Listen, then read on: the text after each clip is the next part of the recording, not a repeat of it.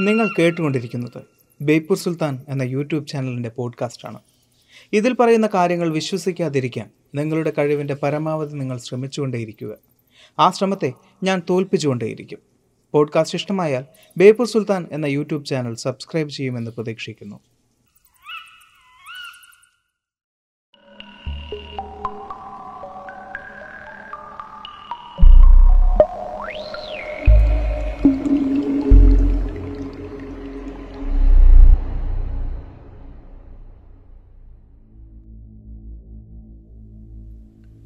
വായിച്ചാലും വളരും വായിച്ചില്ലെങ്കിലും വളരും.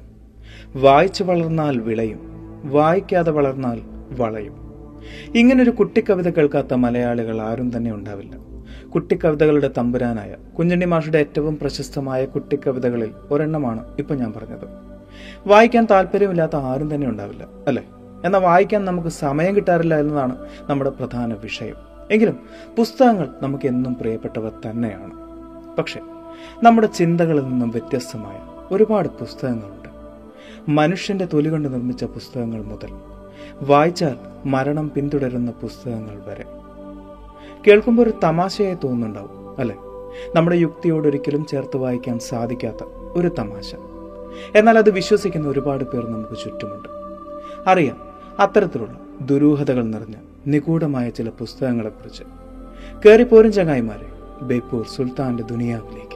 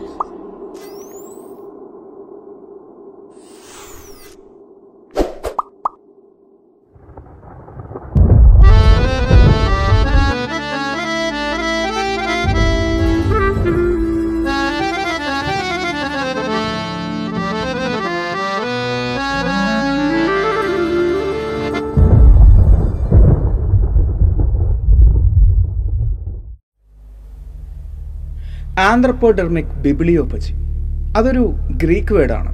ആ ഒരു വേർഡിന്റെ അർത്ഥം മനുഷ്യന്റെ തൊലി കൊണ്ട് പുസ്തകങ്ങൾ ബൈൻഡ് ചെയ്യുക എന്ന പ്രോസസ്സാണ് അതായത് ആന്ത്രപ്പോ എന്ന വാക്കിൽ നിന്നും ഡെർമ എന്ന വാക്കിൽ നിന്നും എടുത്ത ഒരു വാക്ക്. ആന്ത്രപ്പോ എന്നാൽ മനുഷ്യൻ എന്നാണ് അർത്ഥം. ഡെർമ എന്നാൽ തൊലി എന്നാണ് അർത്ഥം. മനുഷ്യന്റെ തൊലി കൊണ്ട് പുസ്തകങ്ങൾ ബൈൻഡ് ചെയ്യുക. ആന്ത്രപ്പോഡെർമിക് ബുക്ക് പ്രോജക്റ്റ് ഈ ഒരു പ്രോജക്റ്റിൽ ഏതാണ്ട് അൻപതോളം പുസ്തകങ്ങളാണ് മനുഷ്യന്റെ തൊലി കൊണ്ട് ബൈൻഡ് ചെയ്തെടുത്തത് എന്നൊരു അന്വേഷണം ഉണ്ടായിരുന്നു. ആ അന്വേഷണത്തിൽ മുപ്പത്തൊന്നോളം പുസ്തകങ്ങൾ കണ്ടെത്തുകയും ചെയ്തു. അതൊക്കെ ഒറിജിനൽ കോപ്പികളാണ് ആ ഒറിജിനൽ കോപ്പികളിൽ പതിമൂന്നോളം പുസ്തകങ്ങൾ മറ്റേതൊക്കെയോ ജീവജാലങ്ങളുടെ തൊലി കൊണ്ടാണ് ബൈൻഡ് ചെയ്തതെന്ന് കണ്ടെത്തിയിരുന്നു. എന്നാൽ ബാക്കി പതിനെട്ടെണ്ണം മനുഷ്യന്റെ തൊലി കൊണ്ട് തന്നെയായിരുന്നു ബൈൻഡ് ചെയ്തത്. കേൾക്കുമ്പോൾ ഒരു സിനിമാ കഥ കേൾക്കുന്നത് പോലെ തോന്നുന്നുണ്ടാവും അല്ലെ? മനുഷ്യന്റെ തൊലി കൊണ്ട് നിർമ്മിക്കുന്ന പുസ്തകങ്ങൾ. ഇതൊക്കെ സിനിമകളിലും ഹൊറർ നോവലുകളിലുമൊക്കെയാണ് നാം കേട്ടിട്ടുള്ളത്. എന്നാൽ മനുഷ്യരാശിക്ക് തന്നെ പരിചയമില്ലാത്ത പല ഭാഷകളിലുമുള്ള പുസ്തകങ്ങൾ നിഗൂഢതകൾ നിറഞ്ഞ ചിത്രങ്ങളുള്ള ചുരുളഴിയാത്ത രഹസ്യങ്ങളുള്ള പുസ്തകങ്ങൾ അങ്ങനെ ഒരുപാട് നമുക്ക് ചുറ്റുമുണ്ട്. നാം നേരിട്ട് കാണാത്ത ചിലതൊക്കെ നമുക്ക് കെട്ടുകഥകളായിരിക്കുമെന്ന് ആടുജീവിതം എന്ന പുസ്തകത്തിൽ ബെന്യാമിൻ പറയുന്നുണ്ട്. ഏതാണ്ട് അതുപോലെ തന്നെ നേരിട്ട് നാം അനുഭവിക്കാത്ത വിഷയങ്ങളൊക്കെ മനസ്സിലാക്കാൻ നമുക്കൊരൽപ്പം ബുദ്ധിമുട്ടുണ്ടാവും. അങ്ങനെ മനസ്സിലാക്കാൻ ഒരൽപ്പം ബുദ്ധിമുട്ടുള്ള ചില പുസ്തകങ്ങളെക്കുറിച്ചാണ് ഇനി നിങ്ങളോട് ഞാൻ സംസാരിക്കാൻ പോകുന്നത്.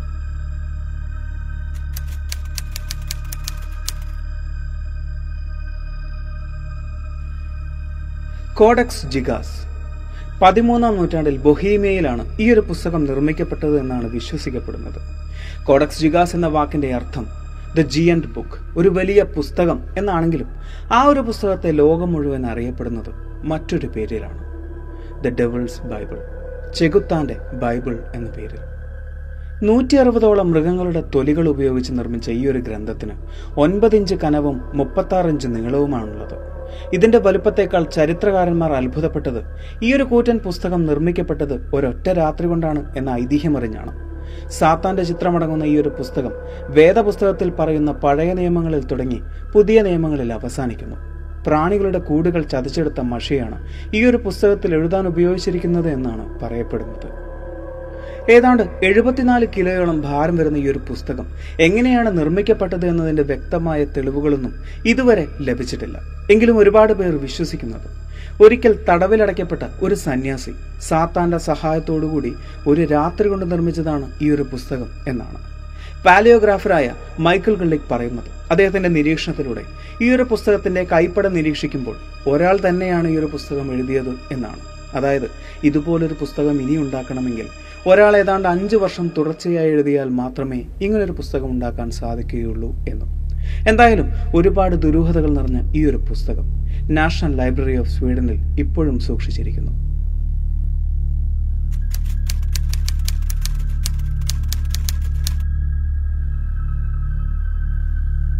ദ ബുക്ക് ഓഫ് സോയിക ഈ ഒരു പുസ്തകത്തിന് മറ്റൊരു പേര് കൂടിയുണ്ട്. മരണത്തിന്റെ പുസ്തകം. ഇന്ന് ഈ ലോകത്തിൽ ജീവിച്ചിരിക്കുന്ന ആർക്കും തന്നെ അറിയില്ല. ഈ പുസ്തകത്തിന്റെ ഗ്രന്ഥകർത്താവ് ആരാണ് എന്ന്. പണ്ടുകാലത്തുണ്ടായിരുന്ന. എലിസബത്ത് രാജ്ഞി ഒന്നാമന്റെ ഉപദേഷ്ടാവും. ജ്യോതിശാസ്ത്രജ്ഞനുമായിരുന്ന ജോൺ ഡിയുടെ കയ്യിൽ ഇതുപോലൊരു പുസ്തകം ഉണ്ടായിരുന്നതായി പറയപ്പെടുന്നു.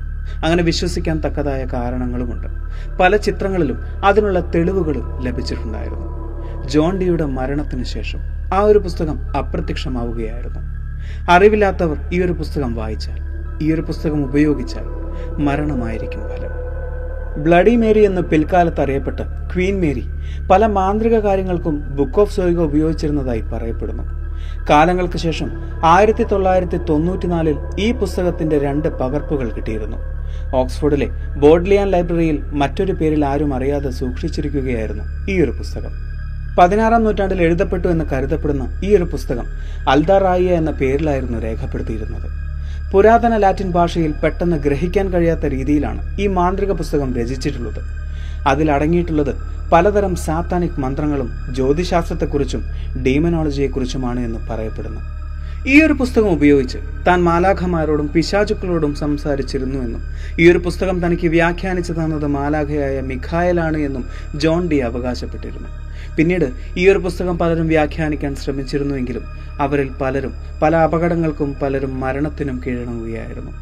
മരണത്തിന്റെ പുസ്തകം എന്നറിയപ്പെടുന്ന ദ ബുക്ക് ഓഫ് സ്വൈഗയുടെ ഡിജിറ്റൽ വെർഷൻ ഇപ്പോഴും ഓൺലൈനിൽ ലഭ്യമാണ്. എങ്കിലും ഇത് ഡീകോഡ് ചെയ്യാൻ പലർക്കും ഭയമാണ്.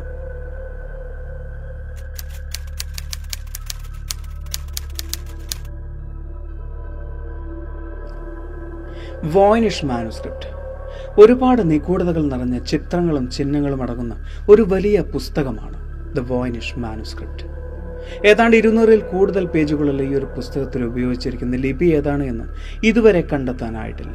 നാം ഇന്ന് ഒരുപാട് ലിപികൾ കൈകാര്യം ചെയ്യുന്നുണ്ട് എങ്കിലും അതിനോടൊന്നും യാതൊരുവിധ ബന്ധവും പുലർത്താത്ത ഒരു ലിപിയാണ് ഇതിൽ ഉപയോഗിച്ചിരിക്കുന്നത്. ആര് എന്ത് എന്നൊന്നും അറിയില്ല എങ്കിലും വിൽഫ്രഡ് വായനിച്ച് എന്ന് പറയുന്ന വ്യക്തിയുടെ കയ്യിലേക്ക് ഈ പുസ്തകം എത്തിയതിന് ശേഷമാണ് ഈ ഒരു പുസ്തകത്തെക്കുറിച്ച് ലോകം അറിയുന്നത് തന്നെ. അതുകൊണ്ട് തന്നെയാണ് ഈ ഒരു പുസ്തകത്തെ വോയിനിഷ് മാനുസ്ക്രിപ്റ്റ് എന്ന് വിളിക്കുന്നത്.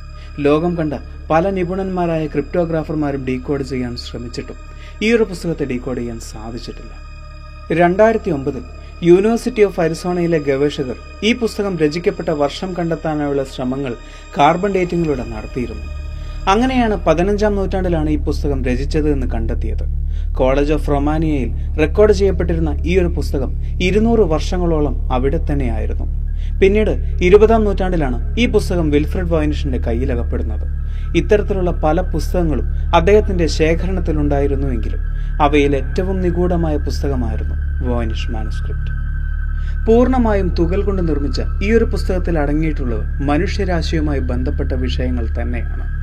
അപരിചിതമായ ഒരു ഭാഷയാണ് എങ്കിലും അതിന് വ്യക്തമായ അർത്ഥങ്ങളുണ്ട് എന്നും കണ്ടെത്തിയിട്ടുണ്ട്. ഇതിന്റെ ഉള്ളടക്കം എന്താണ് എന്ന് അന്വേഷിക്കുന്നതിനേക്കാൾ മുമ്പ് നാം ചിന്തിക്കേണ്ട മറ്റൊരു വിഷയമുണ്ട്. ഒരു ഭാഷ എന്നാൽ അത് സൂചിപ്പിക്കുന്നത് ഒരു ജനതയെയാണ്. അങ്ങനെയെങ്കിൽ അപരിചിതമായ ഒരു ഭാഷ എന്നാൽ അപരിചിതരായ ഒരു ജനത എന്നാണ് അർത്ഥം.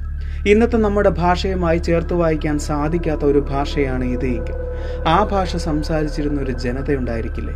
ആ ജനത എവിടെയായിരിക്കാം പോയി മറഞ്ഞത്?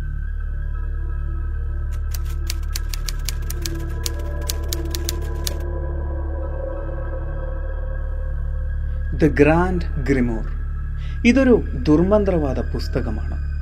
ഈ പുസ്തകത്തിലൂടെ സാത്താനുമായി ഒരു കരാറിലേർപ്പെടാൻ സാധിക്കുമെന്നാണ് പലരും വിശ്വസിക്കുന്നത്.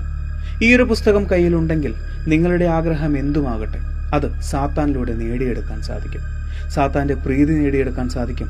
സാത്താന്റെ ഇഷ്ടങ്ങളും അനിഷ്ടങ്ങളും എല്ലാം അറിയാൻ സാധിക്കും. എന്നാൽ ഈ പുസ്തകത്തിന്റെ ഗ്രന്ഥകർത്താവ് ആരാണ് എന്ന് കണ്ടെത്താൻ സാധിച്ചിട്ടില്ല.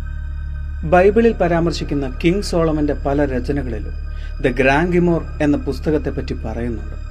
സാത്താൻ ആരാധനയ്ക്കും സാത്താനെ പ്രീതിപ്പെടുത്തുവാനും ഹെയ്റ്റ് പോലുള്ള രാജ്യങ്ങളിൽ ഈ ഗ്രന്ഥം ഉപയോഗിക്കുന്നതായും പറയപ്പെടുന്നു. ഇതിനെ രണ്ട് ഭാഗമായി തരംതിരിക്കാം. എങ്ങനെ സാത്താനെ പ്രത്യക്ഷപ്പെടുത്താമെന്നും എങ്ങനെ സാത്താനെ പ്രീതിപ്പെടുത്താനുള്ള ഉപകരണങ്ങൾ നിർമ്മിക്കാമെന്നും. ഇത്തരം ഉപകരണങ്ങൾ നിർമ്മിക്കാതെ സാത്താനെ പ്രത്യക്ഷപ്പെടുത്തിയാൽ അപകടം ഉറപ്പാണ് എന്നും അതിൽ പരാമർശിക്കുന്നു. റെഡ് ഡ്രാഗൺ എന്ന പേരിലും ഈ പുസ്തകം അറിയപ്പെടുന്നുണ്ട്. കൂടുതലായും ആത്മാക്കളോട് സംവദിക്കാനും അവരെ പ്രീതിപ്പെടുത്താനും വേണ്ടി ബ്ലാക്ക് മാജിക്കുകാർ ഉപയോഗിക്കുന്ന ഒരു പുസ്തകമാണ് red dragon. Lucifer Beelzebub ആസ്രോ തുടങ്ങിയ ഡീമോൺസിനെയാണ് ഈ ഒരു പുസ്തകത്തിൽ കൂടുതലും പരാമർശിക്കുന്നത്.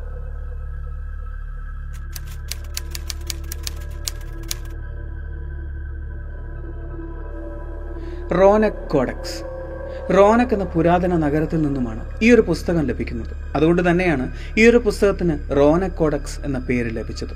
ഏതാണ്ട് നാനൂറ്റി നാൽപ്പത്തെട്ട് പേജുകളുള്ള ഒരു വലിയ പുസ്തകമാണ് റോനക് കോഡക്സ്. ഇതല്ലാതെ ഈ ഒരു പുസ്തകത്തെക്കുറിച്ച് യാതൊരുവിധ അറിവുകളും ഇന്ന് ഈ ഭൂമിയിൽ ജീവിച്ചിരിക്കുന്ന ആർക്കും തന്നെയില്ല. കാരണം ഇതിന്റെ ഭാഷയും ഇതിന്റെ ലിപിയും അപരിചിതം തന്നെയാണ്. പത്തൊമ്പതാം നൂറ്റാണ്ടിന്റെ ആദ്യ പകുതിയിലാണ് ഈ ഒരു പുസ്തകം നമുക്ക് ലഭിക്കുന്നത്. ഏതാണ്ട് ഇരുന്നൂറിൽ കൂടുതൽ ചിഹ്നങ്ങൾ ഈ പുസ്തകത്തിൽ കാണാൻ സാധിക്കും. പുരാതന യുദ്ധങ്ങളെക്കുറിച്ചും ഇന്ന് നിലവിലുള്ള പല മതങ്ങളെക്കുറിച്ചും അതിൽ ചിത്രങ്ങളാൽ രേഖപ്പെടുത്തിയിട്ടുണ്ട്. ഏതാണ്ട് എൺപത്തിയേഴോളം അത്തരം ചിത്രങ്ങളാണ് ഈ പുസ്തകത്തിലുള്ളത്. പല രീതിയിലാണ് ഈ പുസ്തകത്തിനെ ഡീകോഡ് ചെയ്യാൻ ശ്രമിച്ചിട്ടുള്ളത്. ബ്രാഹ്മി ഹിന്ദി ഹൈപ്പോത്തസിസ് പ്രകാരം ഈ ലിപി വായിക്കേണ്ടത് ഇടത്തുനിന്നും വലത്തേക്കും മുകളിൽ നിന്നും താഴേക്കുമാണെന്ന് ചിലർ വിശ്വസിക്കുന്നു. എന്നാൽ ഡാക്കോ റൊമാനിയൻ ഹൈപ്പോത്തസിസ് പ്രകാരം വലത്തു നിന്നും ഇടത്തേക്കും താഴെ നിന്നും മുകളിലേക്കുമാണെന്നും മറ്റു ചിലർ വിശ്വസിക്കുന്നു. എന്നാൽ ചിലർ വിശ്വസിക്കുന്നത് മറ്റൊരു രീതിയിലാണ്. അതായത് ഈ പുസ്തകത്തിലെ ചിത്രങ്ങളിൽ പരാമർശിക്കുന്നത് ഹിന്ദു മതത്തെയും ക്രിസ്ത്യൻ മതത്തെയും ഇസ്ലാം മതത്തെയുമാണ് എങ്കിൽ ഈ ഒരു ഭാഷ ഒരു രഹസ്യ ഭാഷയായിരിക്കാൻ സാധ്യതയുണ്ട്. അതായത് ഭാവിയിൽ എന്തെങ്കിലും ആരെങ്കിലും മനസ്സിലാക്കാൻ വേണ്ടി ഒളിപ്പിച്ചു വെച്ച ഒരു സന്ദേശം ഈ ഒരു ഭാഷയിൽ ഒളിഞ്ഞിരിക്കുന്നുണ്ടാവും എന്ന്. എന്തായാലും റോണക്കോഡക്സ് എന്ന് പറയുന്ന ഈ ഒരു പുസ്തകം ഇപ്പോഴും ചുരുളഴിയാത്ത രഹസ്യം തന്നെയാണ്. യഥാർത്ഥത്തിൽ ഈ പുസ്തകങ്ങളിലെല്ലാം നിഗൂഢത ഒളിഞ്ഞിരിക്കുന്നുണ്ട്.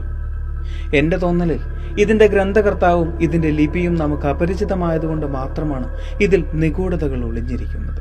എങ്കിലും നമുക്കറിയാത്ത ഒരുപാട് കാര്യങ്ങളുണ്ട്. നാം കണ്ടെത്താത്തവയും നാം ഒരിക്കലും കണ്ടെത്തരുത് എന്ന് മറ്റു ചില ആളുകൾ ആഗ്രഹിച്ചവയും. നളന്ത തക്ഷശിലയിൽ കത്തിയമർന്നത് ഏതാണ്ട് ഒൻപത് മില്യൺ ഗ്രന്ഥങ്ങളാണ് എന്ന് നാം കേട്ടിട്ടുണ്ട്. ആ ഒൻപത് മില്യൺ ഗ്രന്ഥങ്ങൾ കത്തിയമർന്നത് മൂന്ന് മാസം കൊണ്ട്. അതായത് നാം അറിയുന്നതിനേക്കാൾ കൂടുതൽ നമുക്കറിയാത്തവയാണ് എന്ന്. ഈ ഒരു വീഡിയോ നിങ്ങൾക്ക് ഇഷ്ടമായി എന്ന് വിചാരിക്കുന്നു. സുൽത്താൻ എപ്പോഴും പറയുന്നത് പോലെ സബ്സ്ക്രൈബുകൾ കൂമ്പാരമാകുമ്പോൾ പരിപാടി ഗംഭീരമാകും അതുകൊണ്ട് സബ്